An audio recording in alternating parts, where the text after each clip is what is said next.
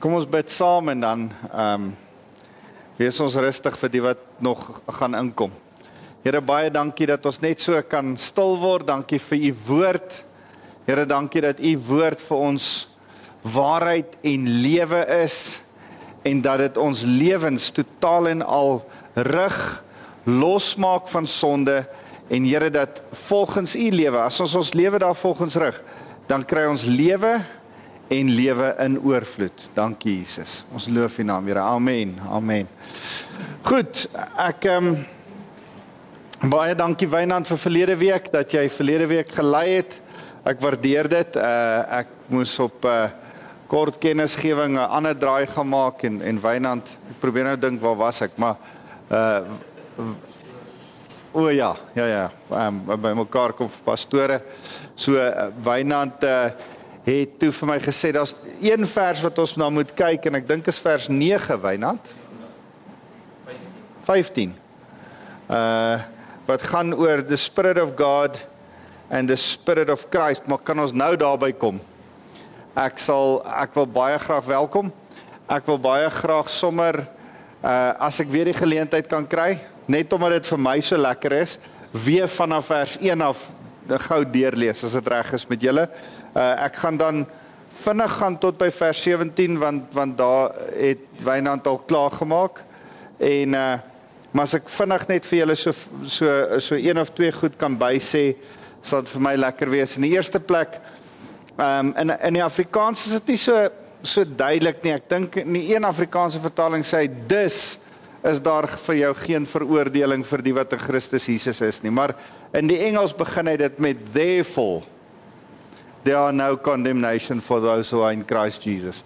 En en dis die tweede therefore in die in die hoofstuk in die hele boek van Romeine. Die eerste een is in hoofstuk 5 vers 1. Die tweede therefore is in in 8 vers 1 en die derde hoof, uh, therefore is in 12 vers 1. En en die therefore die dus is daar. Uh daai stukkie wys op welkom. Kom in. Uh daai stukkie wys eintlik op dit wat vooraf gaan. So dit wys op uh hoofstuk 5 vers 1 is dit 'n opsomming daai daai sinnetjie kom, kom ons blaai gou na hoofstuk 5 vers 1 kan ons dit gou doen uh hoofstuk 5 vers 1 as mense wat deur God vrygespreek is omdat ons glo het ons dus nou vrede met God op grond van wat Jesus Christus ons Here gedoen het. So hy sê, kom ek som vir julle hoofstuk 1, hoofstuk 2, hoofstuk 3 en hoofstuk 4 op met die eerste vers van hoofstuk 5. Dan sê hy as mense wat deur God vrygespreek is omdat ons glo. Onthou ons het gepraat oor die vryspraak en uh, hoofstuk 3 en hoofstuk 4. Welkom julle. Uh het ons nou vrede met God op grond van wat Jesus Christus ons Here gedoen het. So dis die eerste therefore en hy som op hoofstuk 1, 2, 3 en 4. En dan die tweede therefore is nou wat ons nou het uh hoofstuk 8. Ons gaan nou 'n bietjie daarna kyk. Ehm um, En vir hulle wat aan Christus verbind is, is is die oordeel nou, dis nou heeltemal uh weggeneem. Therefore there is no condemnation. Met ander woorde in hoofstuk 5, hoofstuk 6, hoofstuk 7 sien ons dat daar eintlik dus geen veroordeling is. Ten spyte van sonde, ten spyte van ons sonde in hierdie lewe, is daar geen veroordeling vir die wat in in Christus Jesus is nie. As ons in Christus Jesus is, is daar dus geen veroordeling vir ons nie. En en dan kom ons blaai gaan na die derde een toe, hoofstuk 12. Dan sê hy ehm um, nou wil ek julle baie ernstig vra broers en susters. As julle dink aan alles wat God in sy groot barmhartigheid vir julle gedoen het, alles wat ons noem in hoofstuk 8, 9 10 en 11. Gee dan julleself aan hom as 'n lewendige en heilige offer. Dit is die soort offer waarvan hy hou en wat julle diens aan God werklik sinvol sal maak. So hy sê therefore my brothers I beseech you. Um dis die derde therefore. So dis 'n opsomming van die vorige paar hoofstukke. So kom ons gaan weer terug na 8 toe Goed, so so ons het vinnig vir mekaar gesê vir vir hulle wat Christus Jesus ver, tot uh, wat aan Christus Jesus verbind is, is die oordeel nou heeltemal weggeneem. Daar's geen veroordeling nie. Die lewegewende Gees is so magtig dat hy jou deur Christus Jesus bevry het van die greep van die sonde wat uitloop op die dood. Nou uh, net interessant, uh, hy hy hy hy praat 19 keer in hierdie hele hoofstuk van die Heilige Gees. En ons kyk nou na verskillende terme van die Heilige Gees en ons sal later daarby kom, maar hy sê die lewende gewe die lewegewende Gees, die Heilige Gees is so magtig dat hy jou deur Christus Jesus bevry het van die greep van sonde wat uitloop op die dood. Ons het gesê hierdie sondige lewe loop uit op die dood. Maar hy red ons daarvan vers 2. Die wet van Moses kon as gevolg van ons sondige natuur ons nie verlos nie. Daarom het God sy eie seun met 'n menslike natuur soos ons sondige menslike natuur na ons toe gestuur om as ons as as offer vir ons sonde te dien. Ehm um, daarmee het hy afgereken met die sonde in ons menslike bestaan. Kan ek vinnig sê iemand het vir my gesê hulle het na Shaal geluister en Shaal sê op 'n stadium iets van Jesus het gesondig. Nou ek het daai hele podcast gaan oorluister toe Shaal gepraat het en en wat Shaal sê is die die Here het in die vlees gekom en hy het die potensiaal gehad om te sou kon sondig. Maar hy het nie gesê Jesus het gesondig. Hy, hy sê ehm um, Jesus sou kon gesondig het as hy daar was. Dit was die die, die taalgebruik wat hy ge, gehad het. En en uh, dis dis dan korrek. As as as Jesus, Heilige Gees en God, God drie enig nie in menslike vorm is nie het hulle geen vorm van sonde in hulle nie. Hulle kan nie sondig nie. Dis vir hulle onmoontlik. Die enigste manier hoe hulle kan sondig is deur vlees te word en onder ons te kom woon. As hulle vlees word, het hulle ook die vermoë om te kan sondig, maar Jesus het al het hy die vermoë gehad om te sondig, nie gesondig nie. Met ander woorde, hy het 'n vrye keuse uitgeoefen om teen die sonde te kies, maar hy sou die vermoë kon gehad het om wel te sondig indien hy sou wou. Ons ons moet dit baie mooi onthou. Hy het die volle potensiaal tot sonde gehad toe hy in menslike vorm in vlees hier was. Dis wat Romeine 8 vers 3 sê. Hy het eintlik die vermoë tot sonde gehad. Maar hy het gekies om nie te sondig nie. So Hy praat ook hier en ek dink in vers 5 van die wet en en en basies werk die wet so dat hier is 'n stel reëls wat hierdie standaard handhaaf en ons eintlik weer op hierdie vlak wil bring en dit probeer ons amper daar kry maar die hele Ou Testament en die hele wet het ons altyd gesien is daai is ons nooit genoeg om daar uit te kom nie ons val altyd terug. OK. So daai wet die as as ek dit kan sê daai is die wet want dit stel 'n standaard vir ons dit stel 'n beginsel vir ons waar volgens ons moes lewe en waar ons waar volgens ons nooit kon lewe ten volle nie so kyk maar maar vir my uh, uh kom daai onderskeid terug uh vreek as ek dink aan hierdie hele ding da, dan dink ek is is Paulus in sy kop besig om te sê hierdie is vleeslewe, hierdie is geeslewe. Maar hy gaan ons nou vat uh, verder in die hoofstuk. Dan gaan hy sê as ons hier is, het hy ons selfs die Gees, die Heilige Gees gegee om met ons gees saam te stem sodat vleeslewe wat ons nog mee geprogrammeer is en ons hier saamdra, stukke vlees wat ons nog saam met ons dra. Ek ek kan nou nie onthou wat se vers in hoofstuk 18 is. Ons gaan nou daarby kom. On, ons ons het dit nog amper op ons rug. Ons amper nog daarmee geprogrammeer. Is amper uh Romeine 12 vers 2 jy met jou denke vernuwe, daai daai herprogrammering. Ehm um, so dis asof ons hierdie vleesdenke nou hier saamgedra het en Paulus sê nou moet ons van hierdie vlees ontslaa raak. En en die idee wat ek kry in hoofstuk 8 wat Paulus probeer sê is as as jy as jy gaan stil staan gaan jy amper terugval in die vlees. Dit is amper asof hy sê as jy as jy nie momentum gaan behou nie. Nou, nou ek ek het nie ek ek lees dit amper tussen die lyne. Maar hy sê as jy nie die momentum van die Heilige Gees lewe behou nie, gaan jy terugval in die vlees. Maar dis so bietjie teologies nie heeltemal wat ons glo nie. Uh hier's die vraag. Kan 'n uh, 'n uh, 'n uh, gelowige wat daar is backslide weer tot hierdie vlak? Daar's skrifte vir daar's da, letterlik 'n skrif vir 'n gelowige kan glad nooit in sy hele lewe terugval hiernatoe nie. En dan is daar 'n ander skrif wat sê ja, gelowige kan terugval hiernatoe. So dis interessant. En en as jy my vra dan sê ek vir jou ek weet nie want Hebreërs 6 sê dat jy kan terugval. Daar's ander skrifte wat sê jy kan nooit uit die hand van die Vader geruk word as jy eers syne is nie. En as as ek die hele beginsel van spirit of adoption dink, dan dink ek As jy eers eenmal aangeneem het, dan is jy syne vir ewig. Die die bedroewing van die Heilige Gees en ek wil nie te vinnig hier te veel hierin vas vashak nie, want dit is 'n teologiese tamaletjie wat nie eers Calvin en Arminian kon uitsorteer nie. So ek dink nie ons gaan nie. Maar baie keer dink ek dis ouens wat hier is.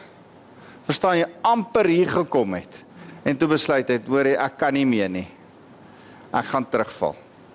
En en en daarom dink ek, want ons moet aan die einde van hoofstuk 8 kom waar hy sê kan uh tribulation te neergedruktheid, dis eintlik wat dit is. Kan swaar kry, kan sewe goed wat hy noem, kan dit ons skei van die liefde van Jesus Christus? Nee, stellig nie. Niks kan ons skei van die liefde van Jesus nie. Want as jy eers daar is, kan jy nie geskei word van die liefde van Christus nie. Maar ek dink my persoonlike opinie Wynand is dat as as hierdie ouens 'n 'n genade roep kry, 'n Heilige Gees roep kry om gered te word en hulle is so halfpad daar en hulle besluit nee, ek draai om, dan is dit om die Heilige Gees te te bedroef. Ehm um, ek dink dis en en daar is mense wat dit ongelukkig doen. Ek is baie versigtig om my voet daarin te sit, maar nog 'n ding wat wat ons vandag gaan raak lees is die uitverkiesingsleer. Wat hier baie duidelik in in hierdie hoofstuk eh, vorendag kom. En en ek sal net nou so 'n bietjie daaroor gesels want die uitverkiesingsleer is ook daar. God het ons uitverkies. Hoe dit werk? Sjoe, baie slimmer ouens as ek kon nie daai verduideliking al mooi. Ons moet net weet dat God soewerein voor die tyd geweet het hy kies ons. Ek dink nie ons hoef ons koppe te verskriklik te breek oor wie dan nie uitgekies is nie en wie dan wel uitgekies is en wie ek dink net ons moet van die van die aanname vooraf gaan dat die Here vir die hele wêreld kom sterf het en dat ons boodskap vir die hele wêreld moet wees en dat Matteus 24 vers 14 waar moet wees van as die evangelie verkondig word oor hierdie hele wêreld heen sal die einde kom. So ons opdrag is nie om selektief met die evangelie om te gaan omdat ons versigtig wil wees vir die uitverkiesing nie. En daar sekere kerke wat wat so 'n lering het waar, waaroor ek geweldig, jy weet nou, waaroor ek geweldig versigtig is. Um Eh, want jy jy jy, jy sit jouself in 'n dilemma dat jy selektief net aan sekere mense wil preek. En ek ek is versigtig vir dit. En en en maar ek wil ook nie maak asof daar nie 'n uitverkiesingsleer is nie. Ek ek dink dis dom. Daar is 'n uitverkiesingsleer. Hoe dit ten volle werk, weet ek nie. Ek dink my eenvoudige eenvoudige verstaan van die uitverkiesing is die Here het vooraf geweet wie gaan vir hom kies. That's it. Maar ek en jy weet nie vooraf wie vir hom gaan kies nie. En nou nou kan ons redeneer, dis onregverdig, dis dit, dis so, dis daar. Kom ons kom nie eers daarby nie, want nou begin ons redeneer van wat voor was en wat einde was en en en nou kom ons by tyd. Tyd is vir ons lineêr. Tyd is vir God, die hy is die begin en die einde. Hy weet vooraf wat aan die einde gaan gebeur. En en ek verduidelik dit altyd. Ek dink ek het dit al vir julle gewys met so 'n Tupperware bakkie dan trek trek ek so 'n koutjie streep so in die Tupperware bakkie en dan sê ek ons is soos 'n muur wat net so op daai lyn loop. Dis tyd. Deur die eeue heen. God is die hele Tupperware bakkie. Tyd is in hom en spaat. Ek dink hy's meer as die Tupperware bakkie, maar julle julle hoor wat ek sê. Maar tyd is in hom. Hy hy hy verstaan die begin en die einde van die lineêre tyd. Want daar is nie eers 'n begin of 'n einde waar hy uh, ter sprake is nie. Goed. So as ons oor hierdie goed begin praat dan, dan raak dit geweldig kompleks. En en ek dink ons moenie die op die kompleksiteit noodwendig konsentreer en die mooiheid van die eenvoud van hoofstuk 8 mis nie. Stem julle saam? So so kom ons praat oor die kompleksiteit, maar ons hak nie daar vas nie. Ons beweeg aan na die mooiheid van die eenvoud van hoofstuk 8. Goed, hoofstuk 3 uh, vers 3. Is jy is jy gelukkig vreek? Het ek jou geantwoord? So ek het gesê dis daai vlees wat in hierdie vlees nog vassit wat ons gaan uitsort so deur die hoofstuk. Hou momentum deur middel van die Heilige Gees in jou Christenlewe. Kom ons lees net weer vers 3. Die wet van Moses kon ons as gevolg van ons sondige natuur nie verlos nie. Dis daai groen spikkelyn. Daarom het God sy eie seun met 'n menslike natuur soos ons sondige menslike natuur na ons toe gestuur om as offer vir ons sonde te dien. Daarmee het hy afgereken met die sonde in ons menslike bestaan sodat ons kan voldoen aan die vereiste van die wet. Ons wat nou nie meer volgens ons sondige natuur lewe nie, maar volgens die Gees. So dis net daai rooi streep boontoe. Dis dis wedergeboorte. Hy vat ons deur die Gees tot by hom. Vers 5: Die mense wat deur hulle sondige natuur gedomeineer word, hulle gedagtes word oorheers deur sondige dinge. Maar die wat deur die Gees beheer word, hulle gedagtes is vol van die dinge wat die Gees gelukkig maak. So hy's net besig om hierdie twee lyne teenoor mekaar te trek, nê? Hy sê, hier's ouens hier, hulle hulle gedagtes is net vol vlees. Maar as ons in die Gees lewe, is ons gedagtes vol van die Gees. Dan sê hy, as jou sondige natuur jou denke oorheers, lei dit tot die dood. Hier dit wat ons hier gesê het. Maar as die Gees jou denke oorheers, beteken dit vir jou ware lewe en vrede. So net weer kontrasteer hy hierdie twee lewens met mekaar. Vers 7: Want die sondige natuur is altyd vyandig ingestel teenoor God. Hierdie sondige natuur, een van die goed wat jy hier kan insit is, hulle is vyandig teenoor God van nature is hulle vyandig teenoor God. Dit rebelleer teen God se wet want dit is in sy aard. So al gaan jy en jy probeer die beste van sy wet of dit nou in die Torah opgeteken is of in Boeddha wie ook al al al gaan jy ergens gaan jou vlees weer begin rebelleer. Jy gaan net terug eindig waar jy was. Ehm um, En en en daarmee as as ek nou dink dat God se wet Ou Testament is eh, kan hierdie lyn net so trek en daar's pogings van mense om ook 'n lyntjie te trek, maar hulle stippellyne sit hier all over hieronder. En dis Boeddha en uh Mohammed en alles. Maar hulle het ook daarom 'n wet, 'n morele wet wat hulle neersit. Goed. Uh vers 8. Dis waarom die mense wat deur hulle sondige natuur be, be, beheer word, God nooit gelukkig kan maak nie. Hulle kan God nooit gelukkig maak nie. Hulle kan nooit op daai fellowship vlak van Noag ag ehm, van Adam, daai een van Adam kom nie. Hulle kan nooit op daai oorspronklike fellowship vlak kom nie. Uh maar hulle word nie deur hulle sondige natuur beheer, beheer nie. Hulle word beheer uh deur die Gees omdat die Gees van God in hulle woon. Onthou iemand wat nie die Gees van Christus het nie, is is is nie een van sy mense nie. So hy hy's nog net heeltyd besig om daai twee te onderskei. Vers 10: As Christus in julle lewe is julle liggame wel nog as gevolg van die sonde aan die dood onderhewig, maar julle gees leef omdat julle saak met God reggemaak is. So nou sê hy, goed, nou is jy gered hieruit.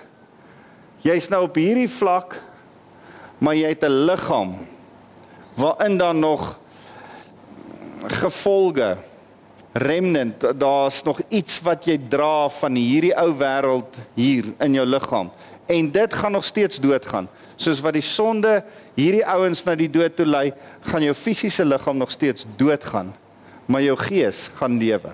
Goed, dis al wat hy sê vers 10. Dan sê hy vers 11 omdat die gees uh, van die God wat Jesus uit die dood opgewek het in julle woon, sal hy Christus uit die wat wat Christus uit die dood uit opgewek het, ook julle dooie liggaam weer lewendig maak deur dieselfde gees wat in julle woon. So as ons deur die dood deur van die dood gaan, waardeur ons almal gaan gaan en ons is wedergebore, gaan wat hier gebeur, gaan die gees van die Here, die Heilige Gees ons net lewendig maak en gaan ons ewige lewe dan aan. En daarom begin ons ewige geeslewe hier. Ons ewige fisiese liggaamlewe begin eers hier Maar wie is jy eintlik, gees of liggaam? Dis eintlik eerste gees. So jou ewige lewe het al begin. Goed, vers 12. Daarom dan my broers en susters, is dit noodsaaklik dat ons die druk van ons sondige natuur sal weerstaan en nie daarvolgens sal lewe nie. Dit wat jy van hierdie kant af ingedraai het in hierdie kant in jou vlees, weerstaan dit. Moenie daarvolgens lewe nie. Want as die sondige natuur julle lewe beheer, gaan julle die dood tegemoet. Maar as julle deur die gees die werke van julle sondige natuur doodmaak, sal julle werklik lewe. En hier sê hy, ouens, dit is maar 'n battle. Dis 'n stryd. Hier's nog 'n stuk vlees in jou, maak dit dood. Maak dit daagliks dood. Want almal wat hulle laat lei deur die gees van God, hulle is kinders van God. Wie's kinders van God? Hulle wat hulle laat lei deur die gees van God. Nou begin hy praat oor die ouens wat hulle laat lei deur die gees van God. Hy's besig om oor ons almal te praat. Maar ek wil hê dat jy moet sien dat as jy gelei word deur die gees van God, is daar momentum. Ons praat van hierdie plek as jou hier is dit justification, jou jou redding. Maar hierdie wandel is ag, dankie tog, sanctification. Goed, jou heiligmaking. Jou heiligmaking is 'n proses. Dis 'n vorentoe momentum proses. Môre word jy heiliger te wees as wat jy vandag is. Voor God? Nee, vir God het jy heilig geword die oomblik tot jy tot bekering gekom het. Vir jouself. In jou eie oë moet jy heiliger word môre as wat jy vandag is. Ons onthou ons het gesê ons stand bly dieselfde. Jy's nou so gered soos wat jy ooit gered sou kan word. Jy kan nie nog geredder word nie. Jy kan nie nog heiliger word voor God nie. Jy's heilig voor hom. Maar vir jouself kan jy 'n paar goed in jou lewe laat uitsorteer. Jy kan gelei word deur die Heilige Gees om 'n paar goed skoon te maak en uit te sorteer en af te was. Goed, vers 13, want as die sondige natuur lewe julle lewe beheer, gaan julle die dood tegemoet as julle deur die Gees die werke van julle sondige natuur maak doodmaak sal julle werklik lewe want almal wat hulle laat lei deur die gees van God hulle is God se kinders. Vers 15 die gees wat julle ontvang het is nie 'n gees wat weer van julle vreesbevange slawe maak nie. Nou begin hy die kon, die konsep van slawe inbring want hy gaan slawe met seuns begin kontrasteer. Hy gaan nou sê goed OK, ek het met julle gepraat oor die wat tot die dood lei en die gees, die wat in die gees is na die ewige lewe toe. Nou begin hy sê daar's ouens wat slawe was, slawe van wat? Slawe van die wet waarby hulle nooit kon uitkom nie en waarna hulle nooit kon voldoen nie, wat hulle net nooit ten volle in volheid kon instap nie. In kontras met die seun waar die seuns van God is. Ons sal nou daarby kom. Goed, waar's ek nou? Slawe, vers 15. Ons is vreesbevange slawe. Hoekom is hulle vrees? Julle het die gees van ware kind wees ontvang en deur die Heilige Gees roep julle uit tot God, Abba, ons Vader, want die Gees self bevestig teenoor ons eie gees dat ons God se kinders is. En as ons God se kinders is, maak hy ons ook sy erfgename saam met Christus deel ons in sy rykdom. En as ons bereid is om saam met Christus te ly, nou begin hy 'n ander konsep inbring, lyding. Hy het nog nie van ly gepraat nie. Nou praat hy die eerste keer van ly. As ons saam met Christus ly, sal ons seker ook deel in sy heerlikheid. Nou praat hy weer eerste keer van heerlikheid. As hy begin praat van ly, praat hy van heerlikheid. Dis asof hy dadelik wil sê moenie worry nie. Goed, maar maar maar kom ons staan net eers gou stil uh by vers 12 oor die gees. Uh en dan gaan ons gou-gou kyk. Herinner my dan praat ons gou oor oor slawe van vrees want ek glo deel van waarmee ons baie keer hier sukkel is 'n gees van vrees. Uh en as jy nog enigsins 'n gees van vrees het, as jy enigsins met vrees sukkel vir enige iets, dan is dit goed wat uit jou ou, ou lewe uitkom. En dan moet jy oorwinning kry en die manier om oorwinning te kry is om te glo. Vrees is die teenoorgestelde van geloof. Want wat is vrees anderste as geloof? Het jy al ooit daaraan gedink? Wat is geloof? Geloof is 'n vaste hoop, 'n vaste wete in iets wat jy nie kan sien nie, asof dit daar is. Hebreërs 11 vers 1. Wat is vrees? Vrees is 'n vaste wete, geloof in iets wat jy nie kan sien nie asof dit daar is. Selfde ding. Selfde ding. En die enigste manier om vrees te oorwin is deur deur middel van geloof. Jy moet kies. Is jy 'n mens van geloof of van vrees? En as hier 'n stuk vrees getaxi het in jou nuwe lewe in, saamgery het in jou in jou vleeslewe in, deel met hom, want vrees hoort nie hier nie. Vrees mag nie hier wees nie. As ons begin opgewonde raak as Malema sê kry my op die N1 met julle landsvlag, ek gaan julle daar kry. Hoekom word jy kwaad? Ja, maar maar daar's 'n stuk vrees, nê. Nee. Ja, ek ek sal nie sê jy is bang vir Malema nie, ek sal dit nooit sê nie. Maar maar hoekom? Moet net nie ons aanvat nie. Ons het ook reg. Nee nee nee, wara wara wara wara. Luister, ons behoort aan 'n ander koninkryk. Ek het nou 'n stuk op Facebook gesê ek ons sal lewe, ons sal sterwe Jesus Christus alleen nie ons vir jou Suid-Afrika nie. Ek sal nie lewe of sterwe vir 'n stuk grond nie. Sorry, ek sing nie daai liedjie nie. Ek speel nie daai speelietjie nie. Dis nie waarvoor die Here my geroep het nie, want ek behoort aan 'n hoor wat sê vers 17. Vers 17 sê ons is nou seuns en dus erfgename van 'n nuwe koninkryk. Hoekom wil ek nog ploeter met Suid-Afrika se rooi grond? Ja, hierdie is ons grond. Ons bloed is Hoorie, sy bloed het gevloei vir iets baie meer as net 'n stuk grond. Ons het koning die koninkryk van God tot ons beskikking. Bid, die Here sê bid jy die nasies vir my, dan gee ek dit vir jou tot erfenis. Ek soek nie 'n stuk grond in Suid-Afrika nie. Ek wil die nasies vir Christus tot 'n erfenis hê. Dis baie beter. Ja, maar jy is geestelik en fisies. Nee, nee, nee. Nee. Jy moet mooi besef dat as ons koppe gees eerste is, daar sien gaan die fisiese in lyn kom. Die Here sê soek allereers my koninkryk en sy geregtigheid en al die ander dinge wat dalk grond en beskerming en veiligheid en wara wara wara alles is sal ek vir julle gee. Ek dink is 'n geweldige relevante ding. So praat ons net van massive groot vrese uit uitermate fobies of praat ons van 'n bietjie vrees? En ek dink ja. dit vrees, alle vrees. Of dit nou fobies is vir spinnekoppe, fobies is vir slange, hoogtevrees. Goed.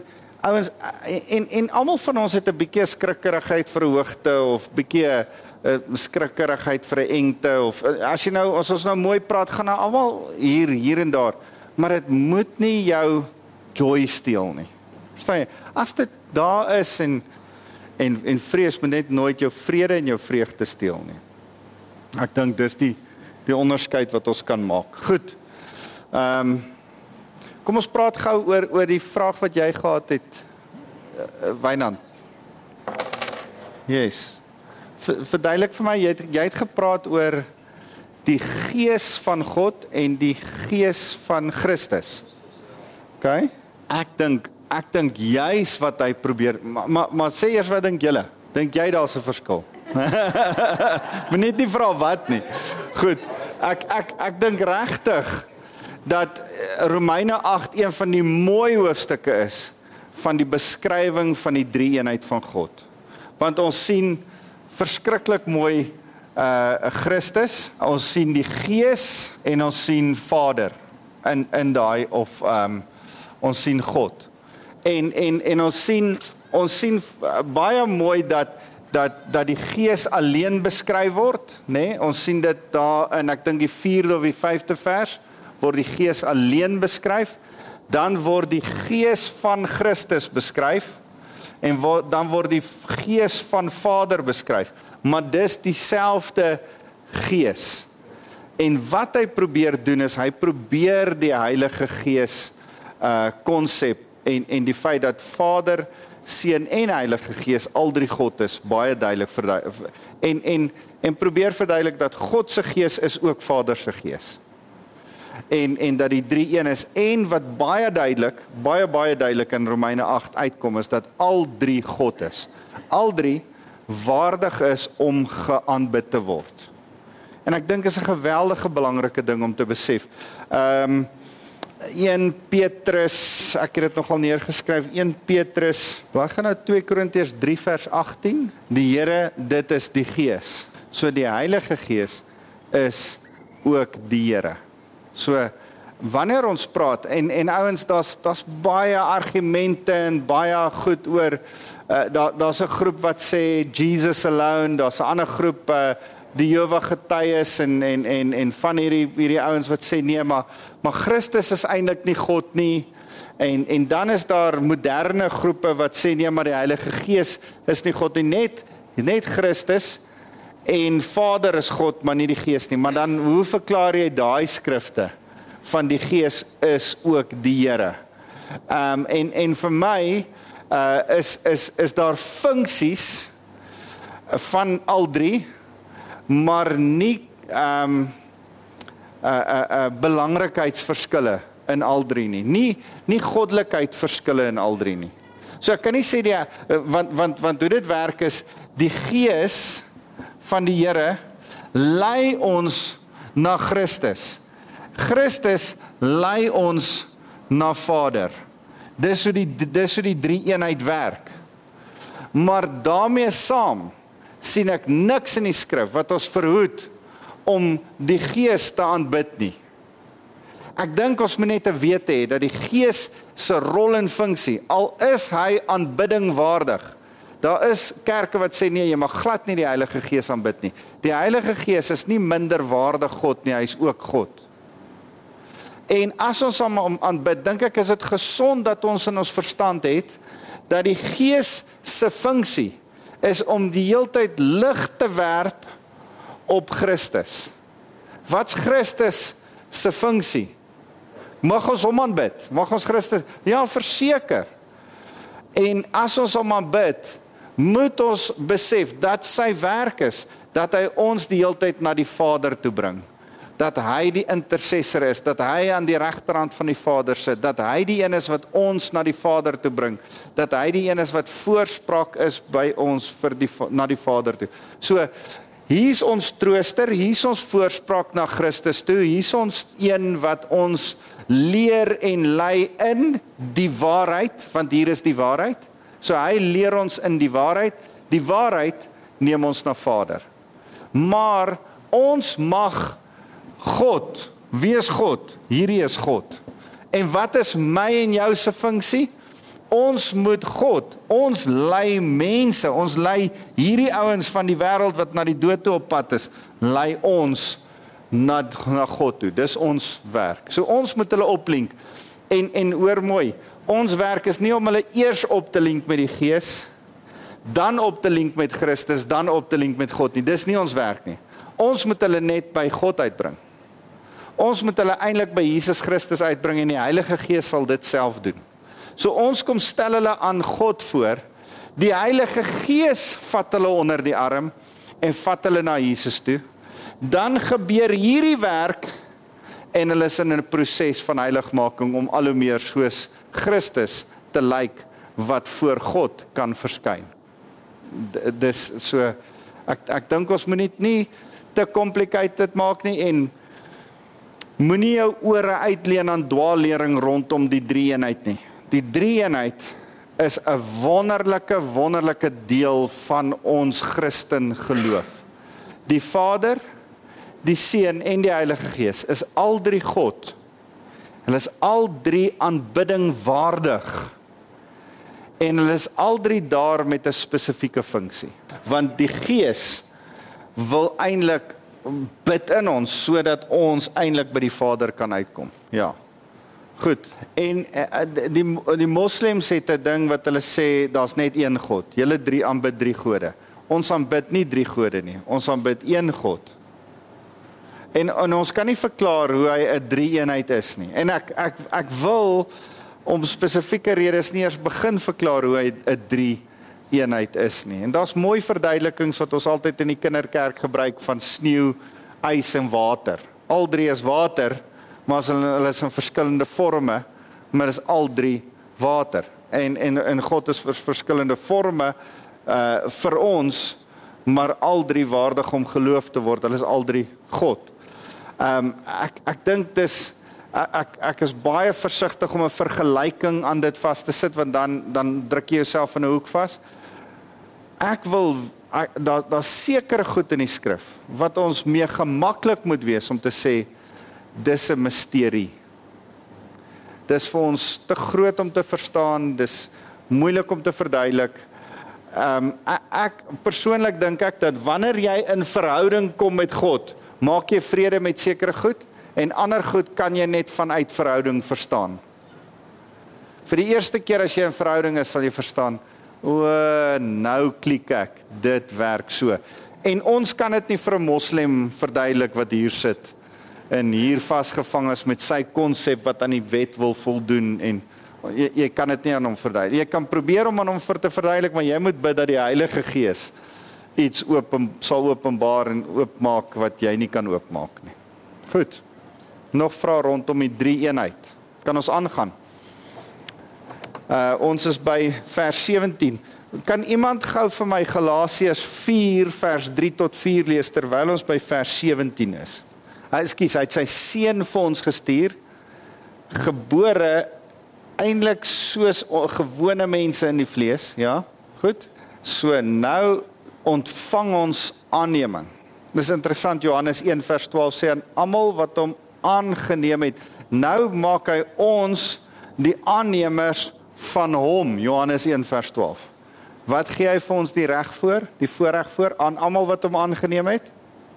Het hy die reg gegee om kinders van God genoem te kan word. Maar daai aanneming ek eh, dink ek is is is 'n uh, um wederstrewig. Dit dit dit lei twee kante toe.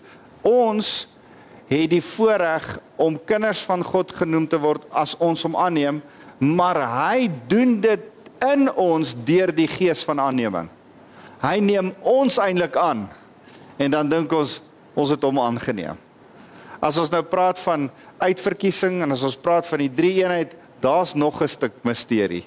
Wie het wie eerste gekies? Het God jou eerste gekies of het jy God gekies? Ja. ek dink ek, dink regtig die eerste move kom van hom af. Hy het sy seun immers gegee. Dit was dan dit, dit was die eerste move. En wanneer daar die geringste move van jou kant af is, gryp hy jou met oop arms in sy arms in. So ek ek dink dis ook 'n stuk misterie en en en as mense sê wat want hier kom altyd so 'n bietjie van 'n debat van ehm um, ek het my hart vir Jesus gegee. Ja, maar eintlik het Jesus jou hart gegryp of iemand sal sê die Here het my uit die modder uitgeruk. Ja, maar jy moes 'n keuse gemaak. Maar ek wil hê dat ons nie te veel teologies moet wees vir iemand wat daai taal praat nie. Verstaan jy? Ons moet nie sê nee nee nee nee wag. Jy kan nie jou hart vir Jesus gegee het nie. Die Here het ook 'n doel 'n rol daar. Los dit. Daai is nog nie daar nie. Hoor julle wat ek sê? Vir die ou wat gesê het ek het my hartjie vir Jesus gegee. Um fine vir die ou wat sê die Here het my aan die aan die hare beet gekry in my geruk in die in in in in in wedergeboorte in hy het my bekeer. Uh dan uh, baie sê die Here het my bekeer. Jy die Here kan jou eintlik nie bekeer nie. Jy moet jouself bekeer. Die Here kan jou red, die Here kan jou nie bekeer nie. Want want dink so 'n bietjie mooi, die proses noem ons wedergeboorte, nê? Maar jou jou begin van daai is 'n bekering wat begin by 'n sondebelydenis. En as ons dan uiteindelik in Christus inkom, dan red hy ons. Maar al red, belydenis, bekering is als 'n proses wat ons noem wedergeboorte. Maak dit vir julle sin? Maar ons ons moet nie te tegnies raak oor hierdie goed nie. Moet ook nie te te nitty ons moet net die ouens se siele by die Here uitkry. Ehm um, dis die belangrikste van al. Eilik voor die vorming van die van die uh, uh, skepping het hy jou in gedagte gehad. Uh, Psalm 139. Goed, uh, vers 18. Ek weet verseker dat ons huidige lyding hoegenaamd nie vergelyk kan word met die heerlikheid waarmee God ons gaan verras nie. So die Here sê hier eers is heerlikheid vir ons te wagte. Eers moet ons nie net leef vir die heerlikheid van die Here nie. Hy gee vir ons heerlikheid. Ons is heerlikheid te wagte. Nou nou nou daar wil ek julle vra. Dink so 'n bietjie hieraan. Is die heerlikheid na hierdie deur van die dood of is die heerlikheid wat jy te wagte is voor en na die deur van die dood? Ek dink met my hele hart, hierdie ouens het nie glory nie. Verseker nie. Hulle het nie die heerlikheid nie. En en en deel van wat ek en jy moet doen is om die, die God te verheerlik by hulle. Ons moet die lig op God skyn sodat hulle hom kan raak sien. Dis eintlik heerlikheid. Dis eintlik wat ons doen. En hoe kan ons die heerlikheid van God wys as ons nie die heerlikheid begin smaak nie? Uh ons moet die heerlikheid hier begin smaak. Dan kan ons dit hier wys. Ek ek ek dink regtig in my hart uh ek ek sit met mense wat hier is en dan sê hulle hoor ek leef nie in eerlikheid nie. En dan sê ek deel van my wat my werk is is om te sê ouens kom in die heerlikheid van wat jy behoort te wees sodat jy 'n voorbeeld kan wees vir hierdie ouens. Kom ons sort dit uit. Kom ons soek dit. Kom ons kom by jou doel van jou lewe uit. Kom ons kom by jou by jou beginsels vir jou lewe om reg te leef. Kom ons begin om in heiligmaking in jou lewe te begin wandel sodat jou lewe hier reg kan wees. Nie nie omdat jy so smart en oulik is nie, maar dat jy 'n voorbeeld, 'n heerlikheid vir hierdie ouens kan wees. Vers 18, net een stapie terug. Daar's lyding wat jy te wag, 'n lang lyding met 'n lang y. Nie 'n leier nie. Jy gaan ly. Wat gaan die lyding wees? Swaar kry. Ek gaan nou so 'n bietjie oor die lyding begin praat en verder hy sê die skepping hy hy hy hy hy wil die lyding nou begin beskryf en sê die skepping smag na daardie dag wanneer God sy kinders openlik bekend sal stel. Ek hou van die Af ou Afrikaanse vertaling. Is een van die versies. Min van die verse in die ou Afrikaanse vertaling is vir my so mooi soos e, soos hierdie een. Die skepping sien met reikhalsende verlange uit dat die seuns van God openbaar gemaak sal word. Is dit nie mooi nie? Ehm um, as hy sê die die die skepping sien met reikhalsende wat is reikhalsende verlange? Ons het al daaroor gepraat. As jy 'n reisies hardloop, het jy al gesien ouens wat 'n reisies hardloop? En en as jy by die wenstreep kom en daar so 'n paar ander jappe hier langs jou, wat doen jy? Jy druk jou hals, jy reik jou hals uit vorentoe om eerste daar te kan wees. En dis die beeld wat Paulus vir ons wil hê, met ryk halsende uitreik, nie nie ryk uh uh ching ching ryk halsende verlange nie. Uitreik hals, jy strek jou vorentoe. Jy wil Die skepping wil vorentoe beer en eers hy kan nie meer wag nie. Hy wil eers daar wees. Die skepping sien met reikhalsende verlange uit dat die seuns van God, die kinders van God wat nou aangeneem is as kinders van God geopenbaar sal word. Nou nou daai is 'n interessante skrif.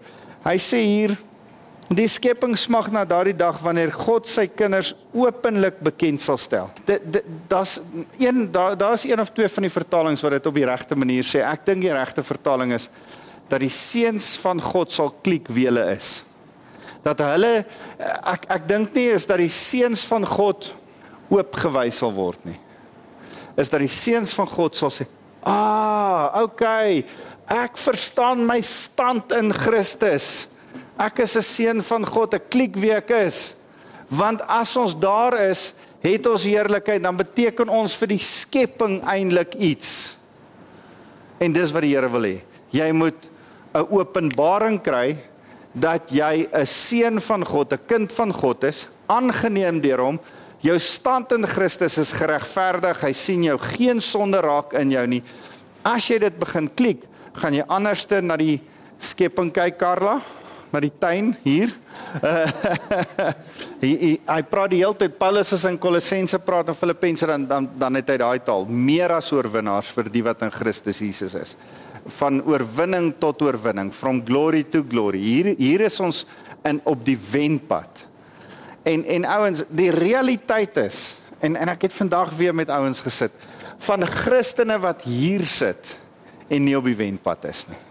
En nie in oorwinning is nie en sukkel en ploeter en dit gaan sleg met hulle en weet jy wat? Dan moet ons sit voor Here en sê Here wys ons. Here gee vir ons 'n openbaring. Oop laat ons klik wat hier aangaan sodat ons kan sien uh hoe ons vir die res van die skepping tot heerlikheid kan wees tot tot verligting kan wees.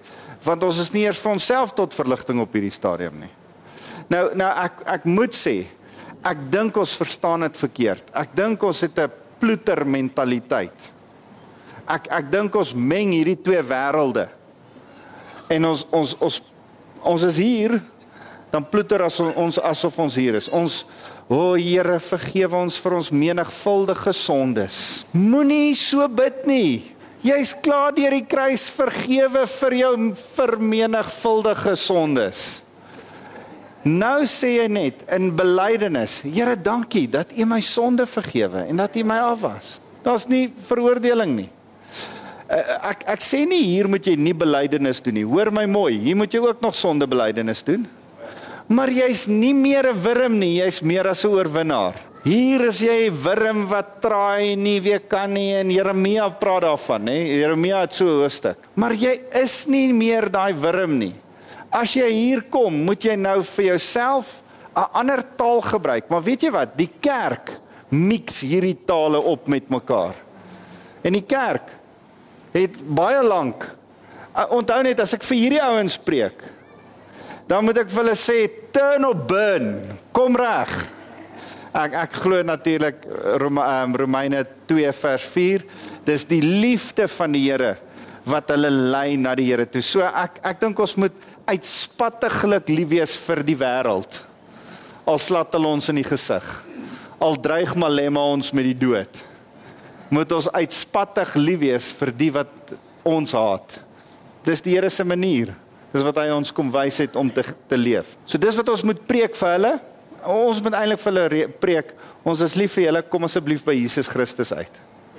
Maar vir hierdie ouens, Sondag, nou om julle idee te gee, ek dink Sondag is die is, is Sondag oggende is die is die verhouding in die kerk so ek ek dink so plus minus 80 20%. 80% van hierdie ouens in die kerk en 20% van hierdie ouens.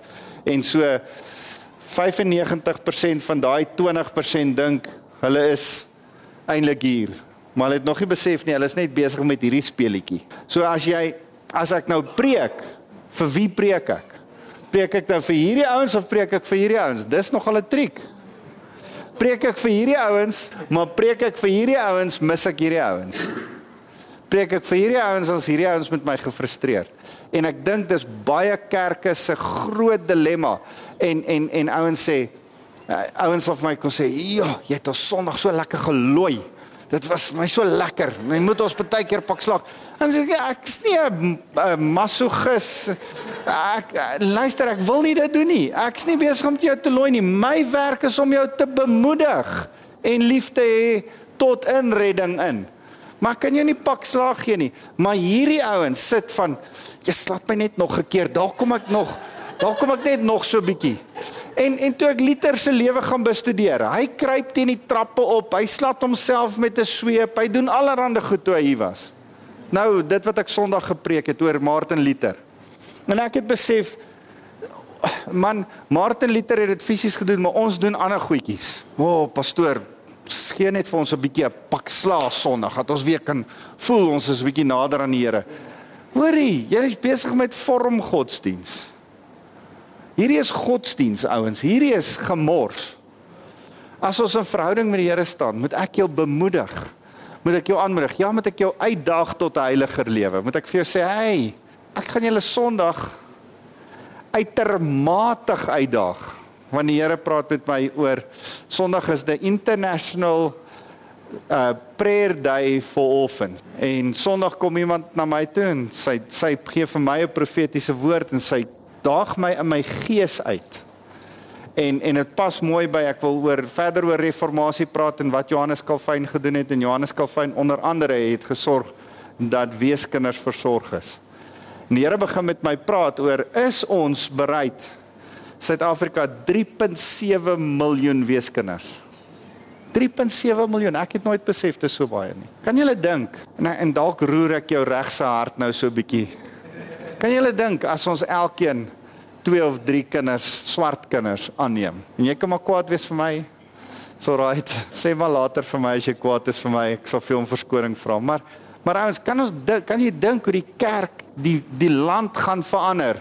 as ons God se kinders oor 15 jaar van nou af groot gemaak het. As 3.7 miljoen kinders die Here dien as gevolg van die kerk wat sy regte plek begin opstaan het. En elkeen van ons uit ons comfort zones uitgeklim het want ek sit in my comfort my vrou sê ons moet 'n kind aanneem. Ons maak kinders goed groot. Ek sê vir haar hey ek wil niks hoor nie.